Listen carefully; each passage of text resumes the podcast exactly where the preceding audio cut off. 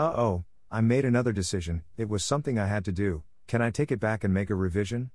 Maybe with the next choice I choose, was it the best things for me? Was it the best thing for you? It seems like they're branches on a tree, they're connected the whole way through, regardless of the definition, of what it does or what it is. Choices are part of a long expedition, it'd be good to know how to pass its quiz. I should make a choice to make a choice, it's the way actions can have their voice.